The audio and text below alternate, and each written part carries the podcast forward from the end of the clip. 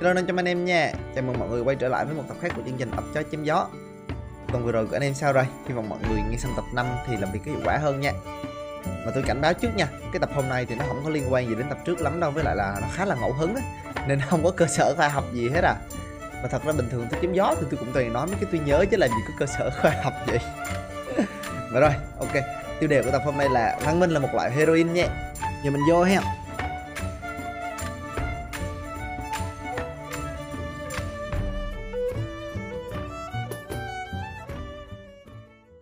Chủ đề của video hôm nay nó đến từ một lần mà tôi ngồi toilet cùng với cái điện thoại của mình đó. Anh em biết mà, mấy cái ý tưởng hay ho với kỳ lạ đó đều đến từ nhà vệ sinh. Chỉ có mình tôi như vậy.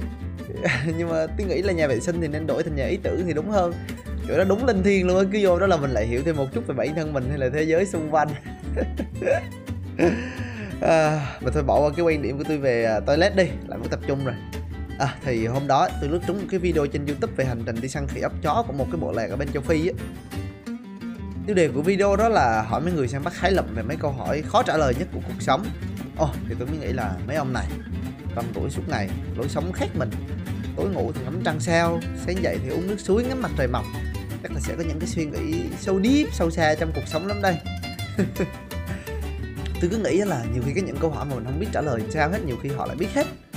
Kiểu mấy ổng là những người mà pháp sư cho mấy cái bộ lạc ở trong mấy cái phim á, kiểu wise man á. Cái xong cái ông phóng viên mới hỏi là điều gì quan trọng nhất trong cuộc sống. Thì tôi mới đợi câu trả lời cực kỳ thông thái luôn. Ngồi tôi chăm chú lắng nghe, thật sự là lắng nghe. Cái ông đó mới trả lời là thịt, mật ong, chả bắp. Khi nào thì ông hạnh phúc nhất? Khi mà ông có thịt với mật ong. Đồ anh em không hiểu là câu trả lời đó là cho tôi wow đến cỡ nào đâu. Tôi không ngờ là cái câu trả lời nó lại đơn giản như vậy á. Ở trong cái xã hội văn minh như xã hội mà tôi với ông bà nào đang nghe podcast cùng sống này, hạnh phúc đối với nhiều người nó đến không có đơn giản như vậy. Có những người sống cả cuộc đời mình không có biết hạnh phúc là gì, để rồi cuối cùng tự tước đi sinh mạng của bản thân mình, đúng không nè. Có những người cày cuốc cả đời cố gắng làm lụng, để rồi cuối cùng khi mà ra đi chả mang theo được gì cả, cũng chả thấy vui. Có những người không bao giờ thấy đủ, ngay cả bản thân tôi còn nhiều khi thấy như vậy. Khi mà có cái xe đạp rồi thì tôi lại muốn mua thêm cái chắn bùn. Khi mà được ăn thịt gà rồi thì tôi lại muốn ăn thịt heo. Còn nữa, khi mà được hỏi là điều gì làm bạn sợ, thì bây giờ mà lên mạng thì thường mình sẽ thấy kiểu sợ người này người kia, sợ chiến tranh hạt nhân, sợ không có tiền với rồi, đúng không? Thế là tôi lại nghĩ là ông này sẽ trả lời câu hỏi kiểu deep lắm. Cái ông bảo ông sợ sư tử. Làm tôi dở khóc dở cười luôn.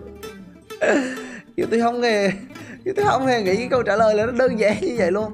Nhưng mà sau khi ngồi cười hề hề như thằng khùng khoảng 20 giây thì tôi mới nghiệm lại. Kiểu cái cách ông nhìn nhận cuộc đời khác hẳn cái cách mà mình nhìn nhận cuộc đời, ghê luôn á. Liệu mình có suy nghĩ đơn giản như vậy không nếu mà mình cũng ở trong cái hoàn cảnh giống như ổng? Liệu não mình có còn đủ chỗ để lo về những chứng như rối loạn lo âu hay trầm cảm không nếu mà mình phải luôn lo về cái ăn với chỗ trú như mấy người này? Không biết là mình có đủ khả năng để mình thích nghi với một cái lối sống như vậy không? Hay là một khi mà đại thảm họa nó xảy ra, ví dụ như mất điện, đi mất máy lạnh, đi mất sự tiện nghi của cuộc sống hiện đại thì không thích nghi nổi, lăn ra bồn chết.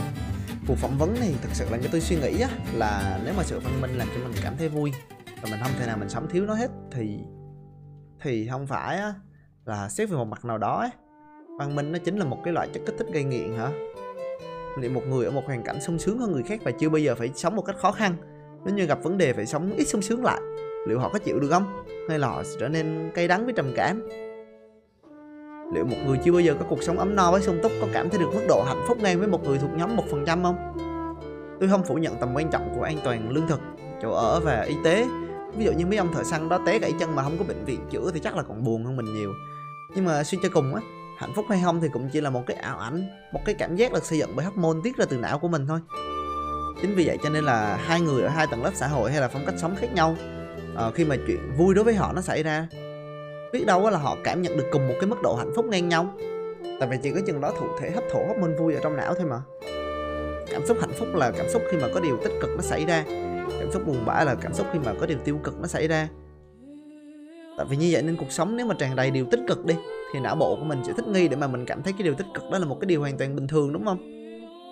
Tại chăng gì vậy cho nên những người có tất cả như những người giàu có hay là ca sĩ, diễn viên rồi nè, hay có thấy mấy cái scandal mà nghiện rượu hay là nghiện thuốc với đồ. Tại chăng vì những điều đúng đó là hạnh phúc với một người bình thường á, đối với họ nó trở thành cuộc sống hàng ngày luôn rồi, cho nên họ cần làm điều gì đó mang tính kích thích hơn, họ cần làm cái gì đó kích thích nhiều hơn. Hình như là xã hội càng văn minh thì cái tỷ lệ người bị bệnh trầm cảm nó càng nhiều. Dĩ nhiên là chuyện trầm cảm nó có nhiều nguyên nhân lắm. Giống như để coi, một người thân mới qua đời đi, chả lẽ bảo là do văn minh, cái đó là do duyên hết cỡ đúng không? Thúi, liên quan gì. Nhưng mà tôi đang nói là có phải là một trong những nguyên nhân mà gây ra trầm cảm cũng là do cái sự dư thừa mà ra, nhưng mình không có biết trân trọng những thứ mà mình đang có. Còn kia video đó nó làm cho tôi nhìn lại những trải nghiệm của bản thân mình, và tôi thật sự thấy cuộc sống này nó đẹp tuyệt vời luôn á. Tôi nhìn lại cuộc sống của mình và tôi thấy cũng có nhiều lần mình phải loại bỏ đi cái văn minh mà mình đang dùng để cảm thấy hạnh phúc từ nó. Có nước sạch nó sướng đến cỡ nào. Bình thường khi mà đi tắm á, tôi đâu có nghĩ đến việc mà có nước sạch nó sướng tới cỡ nào đâu. Tôi đâu có nghĩ đến việc máy giặt nó tiện lợi đến mức nào. Nhiều khi đi cắm trại á, mình đâu có chỗ mà mình tắm đâu, không có chỗ nào mà tắm hết á. Mình mà có ngủ qua đêm á thì cũng đâu có nước đâu mà tắm đâu, ráng mà chịu thế chứ sao giờ. Cho nên là khi mà cắm trại xong á, người mồ hôi nhễ nhại nó dơ hết luôn á, thì tôi mới thấy ui trời ơi, có nước sạch nó sướng gì đâu luôn á. Về tắm một phút, ui trời ơi, nó sướng nổi da gà luôn. Rồi cái việc mà không có phải giặt cái đống quần áo dơ hay sau cái chuyến cắm trại, mà chỉ việc quăng nó vô máy giặt ấy. Xong rồi tôi vô phòng, tôi bật quạt lên, tôi nằm, tôi nghĩ, tôi bấm điện thoại. Ui trời ơi, nghĩ lại nổi da gà, nó sướng gì đâu luôn á. Trong khi hồi tối qua khi mà tôi đi tắm, tôi đâu có nghĩ gì về cái nước mà mình đang dùng đâu. Bây giờ nè, tôi đang ngồi tôi để quạt sau lưng như vậy nè, thấy cũng mát đó, nhưng mà có gì hay ho hả? Có gì đặc biệt cái chuyện đó hả? Cái video đó làm cho tôi nghiệm lại, làm cho tôi hiểu thêm về lý do tại sao tôi thích đi cắm trại đến như vậy luôn. Mặc dù trên lý thuyết đó là cái việc cắm trại chả có gì vui vẻ cả.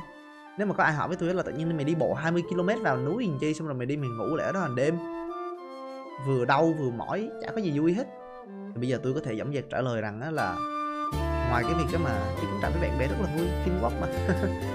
Do văn minh là một loại thuốc mà dùng nó quá liều để đến nghiện, cho nên tôi cần phải đi vào trong rừng núi, tôi phải khổ cực, tôi phải cảm giác nó mệt mỏi đến cỡ nào luôn để mà tôi giải cái độc tố đó đi. Nghĩ lại thì cái video đó nó làm cho quan điểm về sự hạnh phúc của tôi nó càng được củng cố hơn. Cái quan điểm đó là mình phải có sự cân bằng ấy, mình phải nếm mùi khổ đau, cho dù cái khổ đau đó là do chính bản thân mình tạo ra. Bởi vì nếu mà mình không có nếm trải khổ đau thì làm sao mà mình biết được hạnh phúc là cái gì? Hạnh phúc và khổ đau nó giống như là hai mặt của một đồng xu vậy á, cho nên là mình chẳng thể nào mà mình tiếp tục khổ đau hoài được. Tôi nghĩ là khi mà khổ đau nó trở thành trạng thái hàng ngày của mình á, thì mình sẽ cảm nhận được nhiều cảm xúc hạnh phúc hơn. Tại vì não của mình nó muốn cân bằng lại mà, đúng không? Dĩ nhiên đây hoàn toàn là trải nghiệm cá nhân của tôi thôi, nhưng mà tôi cảm thấy nó có lý. Và tôi hy vọng rằng tôi có thể thuyết phục được mọi người. Tôi thấy rất là nhiều người nha, hễ mà gặp chuyện buồn thì ngay lập tức đi tìm văn minh. Ví dụ như có những người mà gặp chuyện buồn tình cảm thì lập tức đi ăn bánh đi. Thế là cứ mỗi lần buồn mình lại ăn, dần dần mình ăn nhiều quá, mình mất khả năng cảm thấy niềm vui từ cái chuyện ăn uống, đúng không? Cho nên quan điểm của tôi là mình hãy tập làm quen với cái cảm giác buồn đó. Một người thợ săn khi mà không săn được con thú đi thì ông sẽ tiếp tục săn cho đến khi nào được thì thôi chứ, đúng không? Dĩ nhiên là nếu mà quá khó khăn thì anh ta sẽ trở về nhà tịnh dưỡng. Nhưng mà đã ít thức ăn rồi, đã không săn được rồi, thì anh ta không thể nào ăn nhiều để mà làm cho mình vui lên được. Cho nên bắt buộc là anh ta sẽ phải lại đi ra và đối đầu với cái con thú mình đã từng săn trước đó. Và cuối cùng khi mà săn được cái con thú đó rồi, cái niềm vui nó lớn đến cỡ nào. Vậy cho nên khi mà gặp chuyện á, tôi cũng đề nghị với mọi người á là mình thử thách bản thân mình thêm thử xem. Như trong cuộc sống của người thợ săn này nè, khi mà anh săn không được, anh gặp chuyện buồn, anh đâu thể nào anh đi mà anh tự thưởng cho mình một miếng bánh được, đúng không? Làm gì có cái chuyện mà thất bại mà lại được thưởng như vậy ở trong thế giới thiên nhiên. Anh phải tiếp tục anh ra, anh đương đầu với cái đói của mình, đương đầu với con thú đó tiếp. Để đến khi nào mà anh săn được cái con thú đó thì thôi. Thì cái lúc đó ấy, khi mà anh săn được rồi, cái niềm vui nó mới là niềm vui cực đỉnh, đúng không? Mình hãy tự tạo một cái vòng lặp là mình thử thách bản thân, mình phải làm một cái chuyện khó khăn nào đó để cho tới khi mà mình vượt qua được nó rồi, mình mới tự thưởng cho bản thân, mình mới được về mình nằm máy lạnh, mình mới được ăn cái bánh đó, đúng không? Mọi người nghĩ thử coi, mình tập thể dục 2 tiếng xong rồi mình mới được ăn một cái bữa thật là no nê, thì nó sướng hơn nhiều là ngày nào mình cũng được ăn một cái bữa no nê, đúng không? Nếu như mọi người đang cảm thấy bế tắc, cảm thấy mệt mỏi, cảm thấy khó khăn, cảm thấy muốn chấm dứt mọi thứ, thì thay vì làm như vậy, mọi người hãy thử thách bản thân trước đi. Mình bỏ chuyện đang là mình buồn ở một bên, mình thử tập nhịn ăn, mình thử đi leo núi, mình thử đi xe đạp 300 km, mình thử đi cắm trại, mình thử nhiều thứ khó khăn vào để mà khi mà mình quay về mình nhìn thấy xem là mình có hạnh phúc hơn thế nào không. Dĩ nhiên là mình phải làm điều gì cho nó vừa sức của mình thôi, chứ không thôi mình lại thấy nó khó quá rồi mình muốn kết thúc mọi thứ thì nó còn phiền hơn hỉ. Với lại tôi muốn nhấn mạnh đó là văn minh nó không có xấu nha mọi người. Nó chỉ xấu khi mà mình lạm dụng nó thôi. Giống như cần sa ở Israel á, người ta có dùng nó để giảm đau cho bệnh nhân, nhưng có nhiều người dùng cần sa lại nghiện nó. Thì văn minh nó cũng giống như vậy. Nó có thể dùng để giảm đau cho mọi người, nó có thể dùng làm cho mọi người vui hơn, nhưng mà nó cũng có thể làm cho mình nghiện. Không thể nào chối cãi được là văn minh để đưa chất lượng cuộc sống của loài người đi lên. Văn minh cho mình có thêm thời gian để tìm hiểu xem là mình thật sự mình thích làm điều gì, tạo ra nhiều cơ hội đa dạng cho mọi người có thể tìm hiểu xem điều mà mình muốn làm là gì, chứ không hẳn là cứ phải săn bắt hái lụm. Nó giúp cho nhiều người kết nối được với nhau hơn nè, làm nhiều ý tưởng được phát tán nhanh chóng. Nó còn giúp cho loài người sống dung hòa hơn bao giờ hết, đúng không? Số lượng con người càng gia tăng nhưng mà chiến tranh thì càng ngày càng ít đi. Đó cũng là thành tựu của văn minh mà. Bản chất của văn minh nó không có xấu, nhưng mà mình phải thông minh khi mà mình sử dụng nó. Nãy giờ nó đi nói lại cũng nhiều rồi, nhưng mà tôi muốn thật sự nhấn mạnh đó là tất cả mọi người á cần phải quản lý cái cách mà mình sử dụng văn minh làm sao cho nó hợp lý. Mình phải sử dụng văn minh như một cái phương tiện vậy á, để làm sao cho nó phục vụ cho mục đích của bản thân mình, nó làm cho mình đạt được cái mục tiêu mà mình muốn. Ok, tập hôm nay đến đây là hết. Nếu mà mọi người có người thân bị lạm dụng văn minh á, thì có thể gửi podcast này cho họ nghe thử nha. Nhưng mà chắc con nít thì không có nghe được rồi, tại vì là tôi chịu thề cũng nhiều. Nếu anh em muốn liên lạc tôi thì có thể gửi email cho tôi tại occhochemgio@gmail.com nha mọi người. Chúc mọi người một ngày vui vẻ. Hy vọng mọi người sử dụng văn minh một cách có chừng mực và hiệu quả nha.